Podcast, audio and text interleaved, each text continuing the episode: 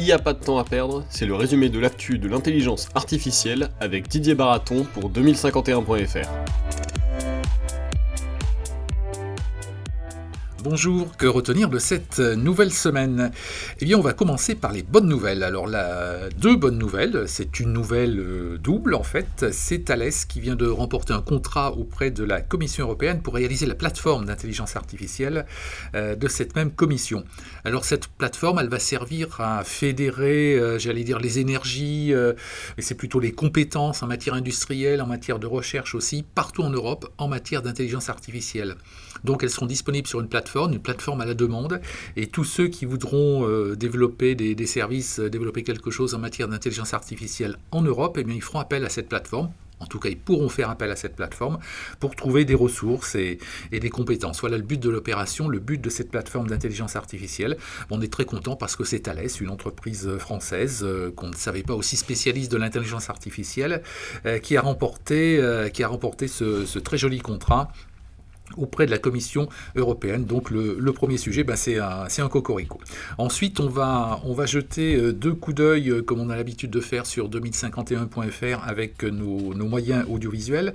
Le premier coup d'œil, c'est auprès d'une start-up, euh, d'un reportage vidéo. La start-up, elle s'appelle Euritech et elle fait du, du deep learning sur de, de l'image. Elle fait de l'analyse profonde sur une série d'images.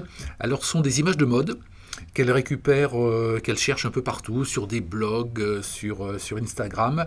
Bref, tout ce qui parle de, de la mode. Donc Euritech récupère ces images et puis elle en déduit un certain nombre d'analyses. Elle analyse en fait bah, les tendances de la mode à partir de tout ce que les, les réseaux sociaux développent, à partir de toutes les, toutes les images que les internautes visualisent et passent du temps à visualiser. Elle en déduit donc cette intelligence artificielle d'Euritech des, des données et ces données, bien évidemment, elle les elle les fournit, elle les vend aux, gens de la mode qui peuvent se dire, tiens, voilà, euh, quelles sont les tendances dans les, jours, dans les semaines qui viennent en tout cas, en matière, de, mode. Donc Euritech est spécialisé, c'est une société spécialisée sur l'intelligence artificielle dans la mode. Ça c'est un, créneau qu'on n'a pas, beaucoup vu ni, entendu, c'est un aspect qui n'est pas encore euh, euh, énormément couvert c'est une entreprise extrêmement intéressante, d'abord par sa technologie. Je, rappelle que c'est vraiment du, deep learning, ça, va très profond, ça va très très vite.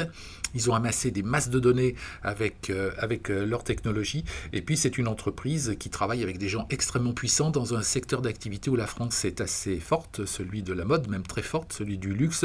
Euh, par exemple, comme client, ils ont LVMH, euh, ça veut tout dire, c'est une très jeune entreprise choisie par, par LVMH. La deuxième spécificité 2051.fr en matière d'audiovisuel, ben c'est les, les, webinaires. Alors cette semaine, on vous propose un webinaire réalisé avec Line Data et réalisé avec Bertrand Cocan, qui est l'un de ses experts. Line Data, c'est un éditeur euh, spécialiste des marchés financiers, banque, assurance, euh, finance.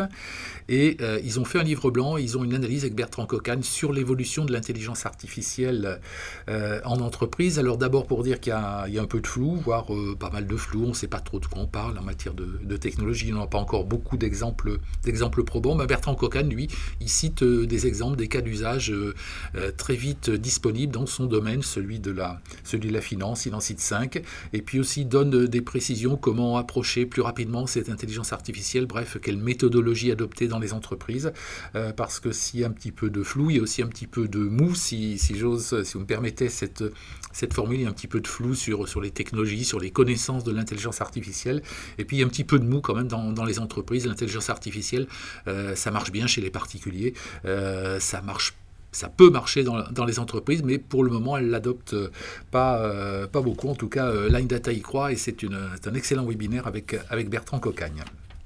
Autre sujet, alors euh, très technologique celui-là, parce qu'on vous propose de plus en plus de, sujets technologiques, vous l'avez vu, c'est un sujet sur la reconnaissance faciale. Alors la reconnaissance faciale, ça existe depuis belle lurette, euh, mais là, on vous, on vous en parle pour un certain nombre de maladies rares. Donc c'est un sujet extrêmement spécialisé, doublement spécialisé par la technologie et par l'aspect médical. Il y a une société euh, aux États-Unis, FDNA, je vous donne les, initiales en français, qui a récolté 17 000 images de, de maladies rare euh, sur 200 syndromes différents, donc 17 000 images, 200 syndromes. Elle a sélectionné deux de ces syndromes, deux troubles, le syndrome euh, de Cornelia de Lange et celui, euh, le syndrome Engelmann. Eh bien, elle a, elle a essayé d'identifier sur des visages si quelqu'un était susceptible de, développer cette, cette, maladie rare. Et les résultats se, se sont avérés justes à 90%, alors que sur les tests traditionnels, c'est 70%. Alors l'article précise également qu'il y a un médecin qui s'est penché sur les résultats de près, qui était un petit peu, un petit peu sceptique. Alors il a dit deux choses, médecin, ben, il regrette que l'intelligence artificielle en gros soit aussi précise. Il dit que c'est vraiment, vraiment très, très, très, très bien, mais que de toute façon il faut prendre des précautions. Donc on vient sur un sujet d'éthique. Il explique qu'il faut que ce soit le médecin qui prenne la décision et que l'intelligence artificielle, surtout dans le domaine médical, ça doit être, euh, ça doit être essentiellement, avant tout et même uniquement un complément.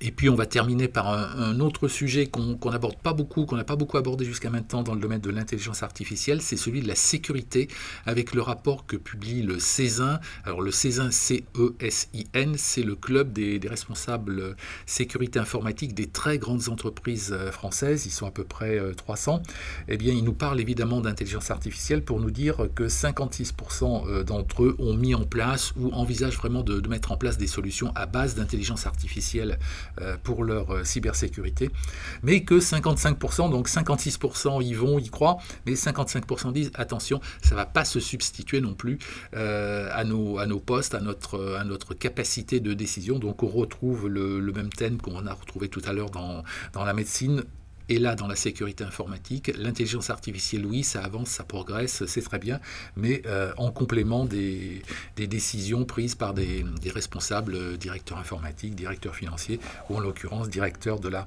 euh, sécurité informatique. Voilà, c'est un petit peu la, la, conclusion de la semaine. Eh bien, bonne écoute de ce podcast. excellent week-end parce que c'est pas très loin et à la semaine prochaine. C'était Il n'y a pas de temps à perdre avec Didier Baraton pour 2051.fr.